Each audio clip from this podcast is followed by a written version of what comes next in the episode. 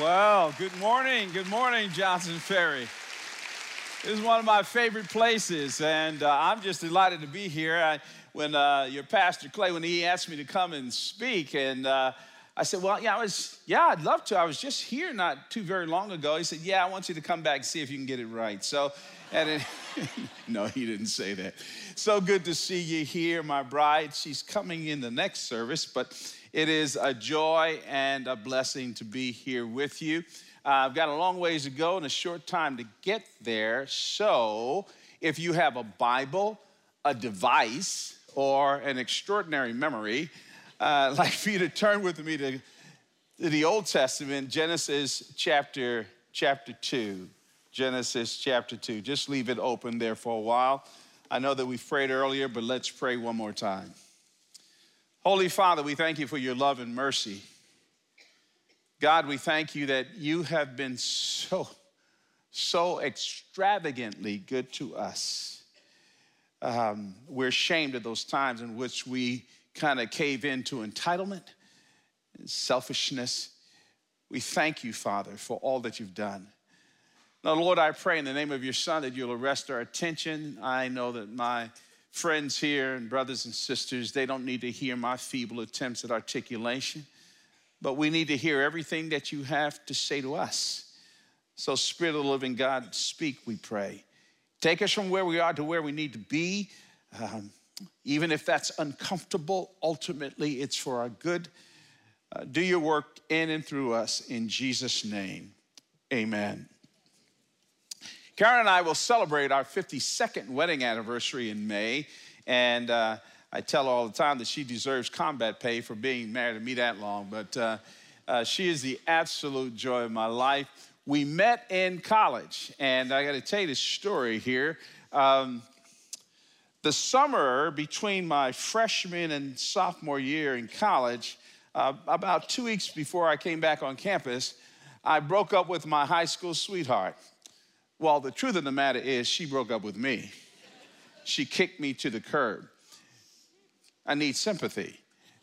Oh, there you go. That's it. Can you imagine somebody getting rid of all of this? But uh, you say, yeah, I can kind of see that. But at any rate, I was, this is true story. I was back on campus. I was, first day back, I was in my dorm room on my knees praying. True story. I said, God, I need to take a break from women. I'm hurting. They mess you up every time. I need to stay focused on you and me, Jesus. We're going to be focused. I'm going to stay focused on my studies and my relationship with you, and I'm not going to be distracted or deterred or disrupted in any way. You and me. And I got up off my knees, and uh, people who know me know that once my mind is made up, I can be fairly focused. And so I started walking down the street to the main, one, one of the buildings on campus there, and uh, mind, you know, rehearsing this deep seated, stalwart, single minded commitment not to be distracted, but stay focused. You're hurting, buddy. And I get to one of the buildings on campus, and I open the door and I step inside, and I see this young lady that I hadn't seen before and I don't know what happened. I just got healed instantaneously. it was gone immediately. Don't tell me God doesn't heal today. And uh, so I, I, my mama taught me to be hospitable to strangers. And so I went up to her and I introduced myself and I said, and what's your name? She said, Karen Williams. I said, well, you know, I've been assigned to you. Uh, I'm going to be your tour guide. So I've been showing her around now for 52 years. Actually, she's been probably showing me around, but uh, that's, that's the deal. It's easy to go to weddings and forget that a marriage is taking place.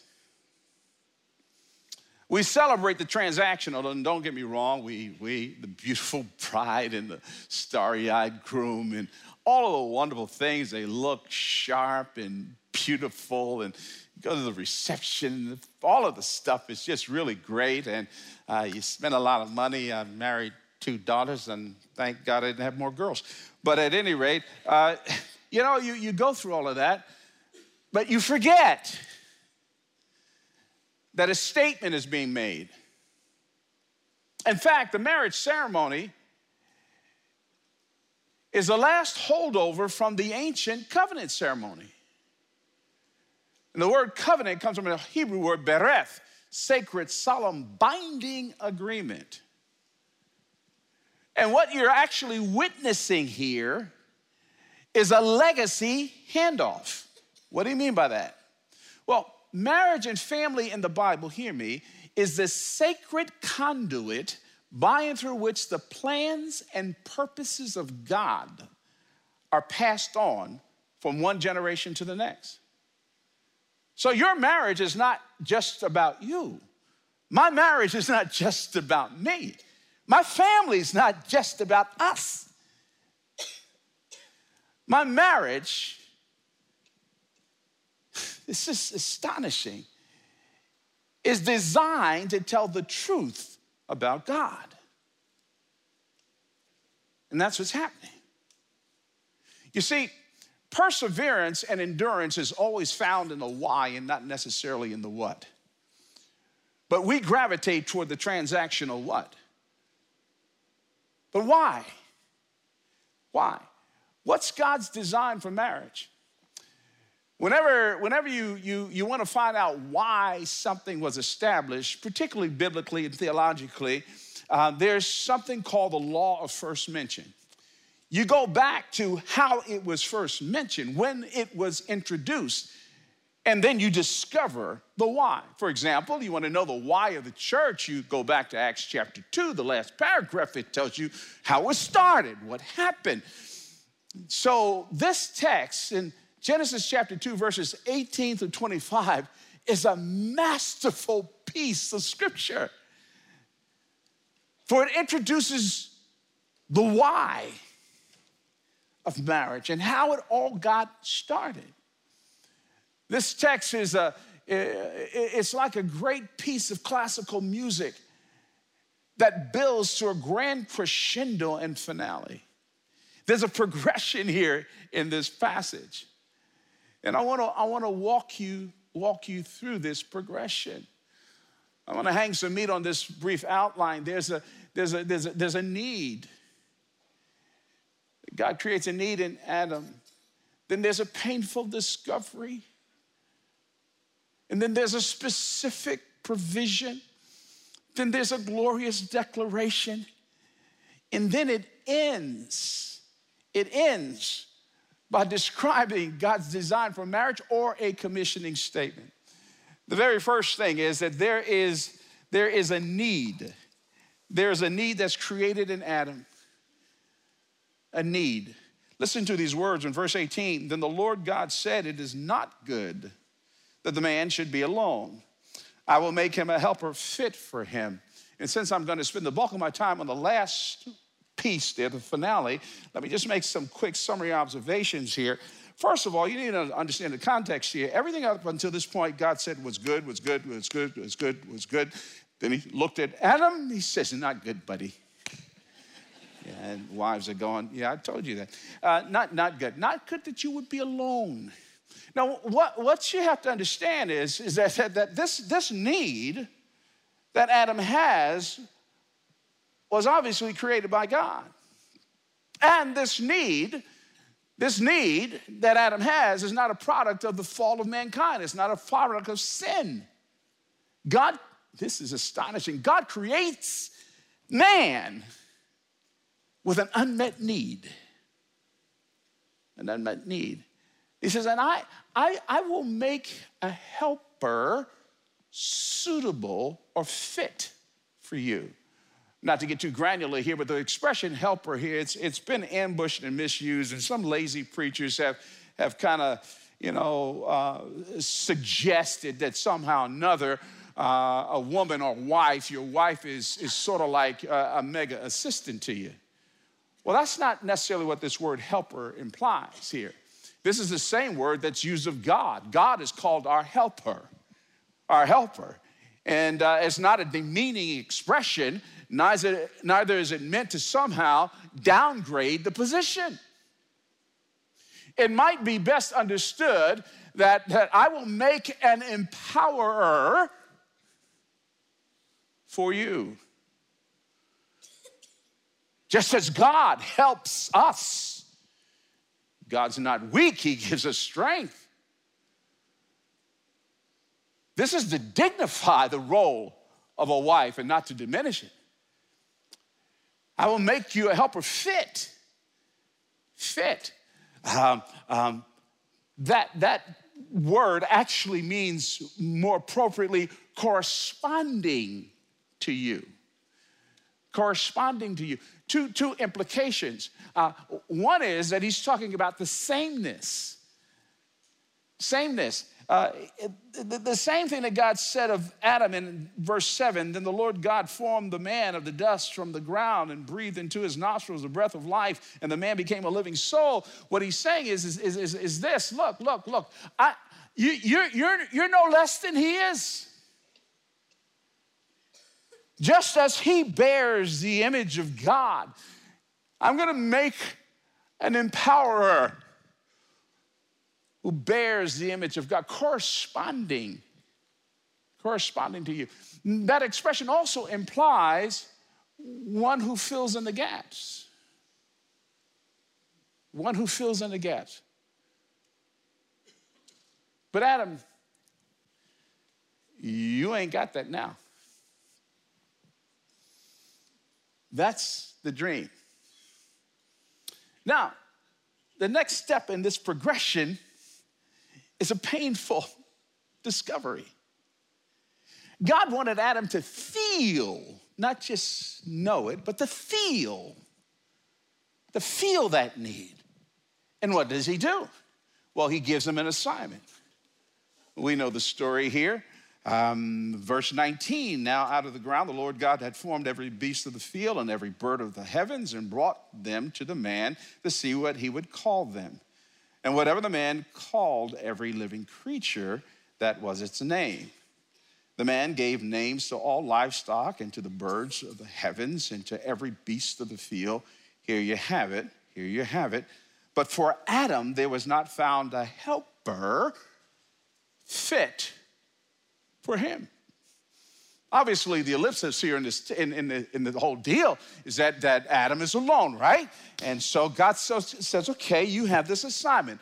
I want you to go and name all these animals. In naming all of the animals, he discovers that, yeah, there's two by two, same but different. There's companionship here. But I don't, I don't have that. And he feels it, feels it deeply. God is deepening the desire and longing in his heart to be complete. And then at the right time, we have third step in this progression God's specific provision. I love this. So this is a remarkable. Verse 21 says, So, so, the Lord God caused the deep sleep to fall upon the man.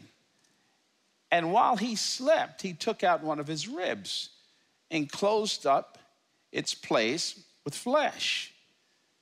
And the rib that the Lord God had taken from the man, he made into a woman and brought her, brought her to the man. Now, I don't want to play with this too much. Adam's in a deep sleep. And I don't know what he's thinking about when he's sleeping. Maybe he's rehearsing all these animals that he's named. Maybe he's thinking about everybody's got somebody, but I have nobody, or whatever, the emptiness that is there. But while he's sleeping, God is doing surgery on him. And what he does is that he, he makes this woman. The word translated made here actually could have been translated more specifically built. I like built better because it, it, it, uh, it hints at design. Uh, it, it's like when you want to build a building, you get an architect uh, that draws up the plans in other words, God's provision was not haphazardly put together, specifically de- designed. for Adam's aloneness needs. And she, she, she was built to fit him again, corresponding to him, the same as him, but to complete him, to fill in the gaps. And then the text says, and God brought her to the man. Don't miss the language there. He brings her to the man. Implied in this is a mystery presentation.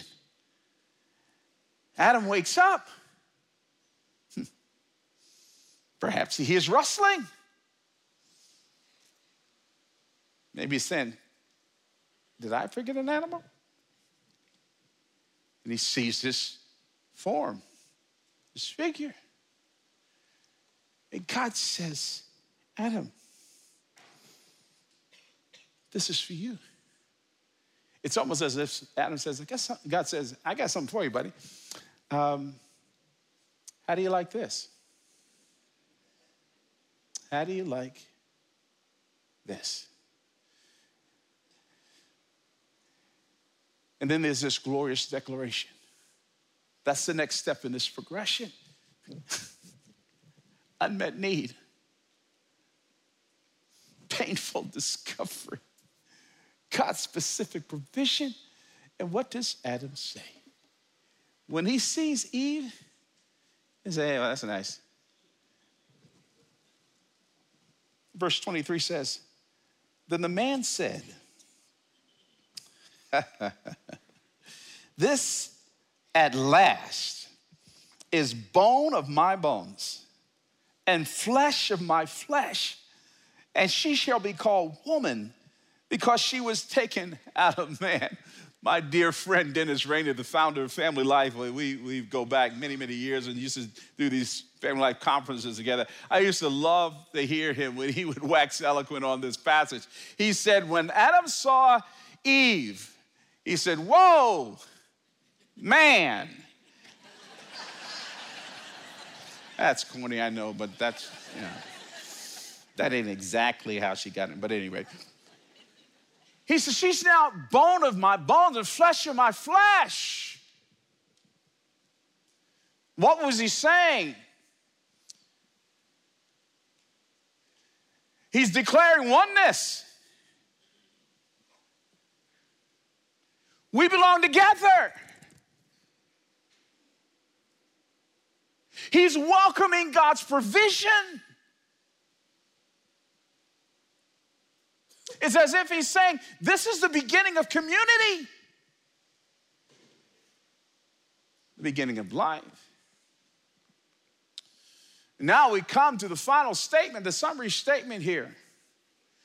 This is the declaration, this is the commissioning for marriage. This is the sacred, eternal application of I do. This is what it means to be married.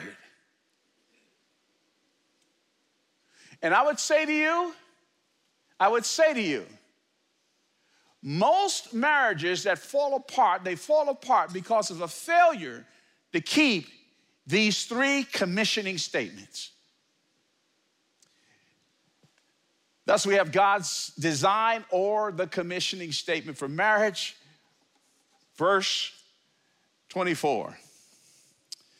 Therefore, Therefore, what? Reaching back in context, looking at this whole progression, how God presented the woman to man. Uh, uh, uh, uh she, was, she was built for him. Says, Therefore, a man or woman shall leave his father and his mother and hold fast to his wife, and they shall become one flesh. And the man and his wife were both naked, and they were not ashamed. This text tells us that there are three decisions that equal three realities. Marriage was meant to be a picture in an applicational, transformative way of leaving, holding fast, and becoming one flesh. That's a summary of marriage, that's a commissioning of it. That's the expression of it in human nature, in, in humanity, in, in human history. And I just want to touch on each one of these three things. They, they, they are both decisions that need to be realities. In fact, this outlines a lot of what I, when I was passionate, used to say in premarital counseling. And I would spend a lot of time on this. Because dysfunction in your marriage is a failure to do one of these three things. The very first one is this God says, if you want to have a healthy marriage, then it begins with the decision to leave. To leave. And I think the implication here is to leave physically, is to leave financially, is to leave emotionally. Or, in other words, in other words, uh, there has to be the establishment of healthy independence. Please forgive me, I'm a little bit too old to do recreational speaking, so I'll say this clearly. Young couples, if you don't want your parents in your business all the time, stop inviting them into your business. You can't have it both ways. You, you have to leave. I, am not saying in a cold, cruel way. Obviously, we, we, we, we, we love our parents, but a new relationship has been established. That's what this means. There's a new relationship here. This is the primary relationship here. And there's got to be independence in this relationship. Hear me on this, and maybe I'm getting too granular here, but I, I tell young couples this all the time. Listen, listen, listen. Everybody needs help from time to time. You know, this economy and all the other stuff, you might need some help from your parents financially. Maybe some stuff is happening. You might need to move in temporarily with them or, or whatever. But don't revert back to being their child before you were married. When you do that, you, you own the responsibility. You take the initiative to suggest a date in which you'll be able to leave. And if you borrow money from your parents, you take the initiative to do all that you possibly can to pay it back. Or if they want to forgive it, fine. But don't, don't assume that you're still the 18 year old or the 15 year old or the 13 year old. You're grown. Then I would say to parents all the time don't give your uh, married children unsolicited advice. Well, what will happen if they fail? Well, they'll know not to run back into that brick wall again. See, the deal is this everybody's gonna be very dead one day. Everybody. So, why do you want to inject dysfunction in the relationship? The greatest gift you can give them is to help them to be independently dependent upon God. To be the portrait of, of, that, of that destination. And overdependence, overdependence, overdependence on parents, I, I tell you, will rob you of the strength you need as a couple to greet your future and to forge your own legacy. Out of struggle comes strength.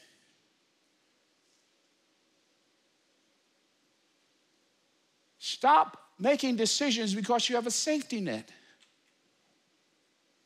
Marriage is like a long train ride. When you say, I do, you realize that you did, and you got, you're in this car and this train, and the, you have children, and the children start filling up the car, and their friends start filling up your car, and their activities start filling up your car, and you got colleagues at work and profession and things that you're doing. The car is really full right here. Parents, all these stuff. But there's a tipping point. At a certain point, kids graduate from college. Thank you, Jesus. they leave. Friends start leaving and dying off.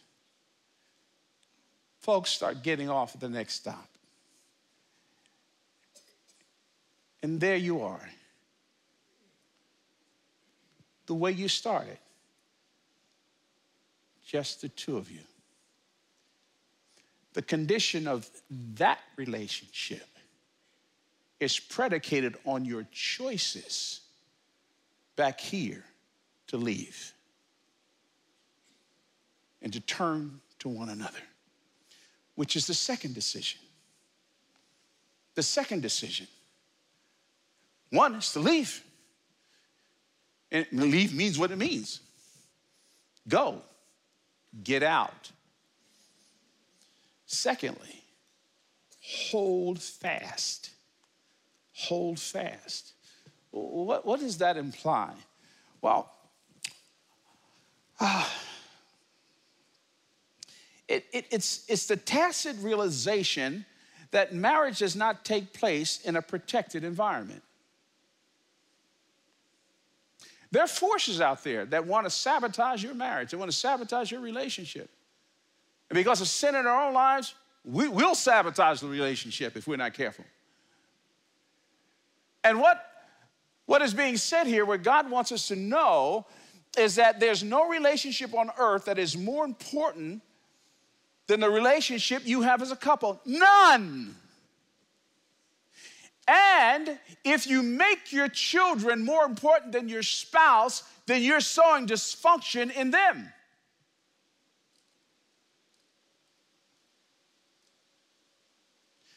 There's no relationship in life that's more important.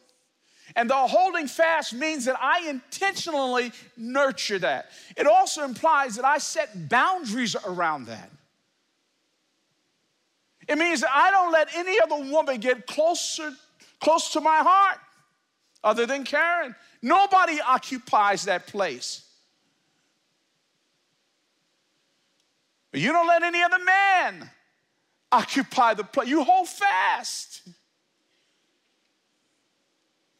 It means that you, you, you honor your covenant relationship. Listen, for years I traveled. I was on staff with uh, Karen. I was on staff with Cru for 27 years. I traveled and spoke on university campuses, this kind of thing. And I remember, you know, in those early years, budget was tight, and so I had to stay on the road a little longer than, uh, you know, I would do today. And I'd be in some some college town uh, motel there. And I thank God somebody encouraged me to do this. I had this habit. As soon as I got to that little motel room, I'd pull out of my briefcase this picture of my family and I'd stick it on the mirror. So when I leave that hotel room, I would look at that and say, Don't do anything stupid. And I'd come back and I would think, These are the most important people in the world. Hold fast. Hold fast. Health in your marriage is intentional. It's more than feelings of love. It's making decisions that I'm not going to allow relationships or other things sabotage and eradicate my covenant commitment. God says, No, no, no, no, Adam, Adam, Adam, Adam, Adam, Adam. This is it, right here. This is it. This is it. Holding fast also implies that um, a healthy interdependence. Listen, I know, I know that all of us, you know, we're some of us we're strong people, we're independent, we're you know we're bootstrappers, and we've been successful because we've made good choices and decisions, and I, you know, I take care of myself and all of this. Uh, not really. All of us got married because we're needy. Stop lying. we got married because we're needy. And you shouldn't run from that. We have a need to be loved, and it is show love. We have the need to be needed and to share. So sticking to one another means I, I need Karen. She needs me. The third commissioning statement that is also a decision is the becoming of one flesh. The becoming of one flesh. The verse says here, and they shall become, they shall become, they shall become one flesh. I, I realize that this implies, uh, you know, those of us who speak at these kinds of marriage events and this kind of thing, every once in a while, I think we overemphasize. Now, sexual intimacy is terribly important in marriage, and it is a consummation of marriage. And I would even say it is the expression of oneness. But the becoming of one flesh here means so much more than that. It means so much more than that. It means the, the plummeting of intimacy with one another. It actually implies that, that to be married, when, when, when, when, when Adam says she's now bone of my bones and flesh of my flesh, it, it implies forging a, somewhat of a new identity together. It's the mystery of marriage. I, I used to tell young couples this all the time. If you're not willing to change, then don't get married because marriage of necessity means change. You will change. It's not a bad thing. And it means to become, become one. It, intimacy is the ongoing, growing knowing. It is, it is a process is responding to one another based upon the tragic twists and unpredictable nature of life, the suffering that happens, all the other stuff. We're going to cling to each other, and I, I'm going to know her. She's going to know me. My parents were married for a long time. They were married so long that they started looking like each other, even though they didn't look anything like each other. My dad, he, you know, my mother was about this much taller than my dad, but to his dying day, he declared that he was taller. I said, Pop, come on, man. And he said, Well, you know, when you go old, you, you shrink. I said, You've been shrinking for a while, buddy. And uh, so, uh, the different personalities, totally different in every way. And doggone it, they were like, they could, well, they could communicate without using words. What a sweet thing. And I find myself, I'm a, Karen and I are getting like that now, which is scary. We even going to restaurants and sharing salads. That's not a good thing. And so you start looking at it like each other. Because that's all you got. And God says, Yeah, it's all you need. Yeah, it should be all you want.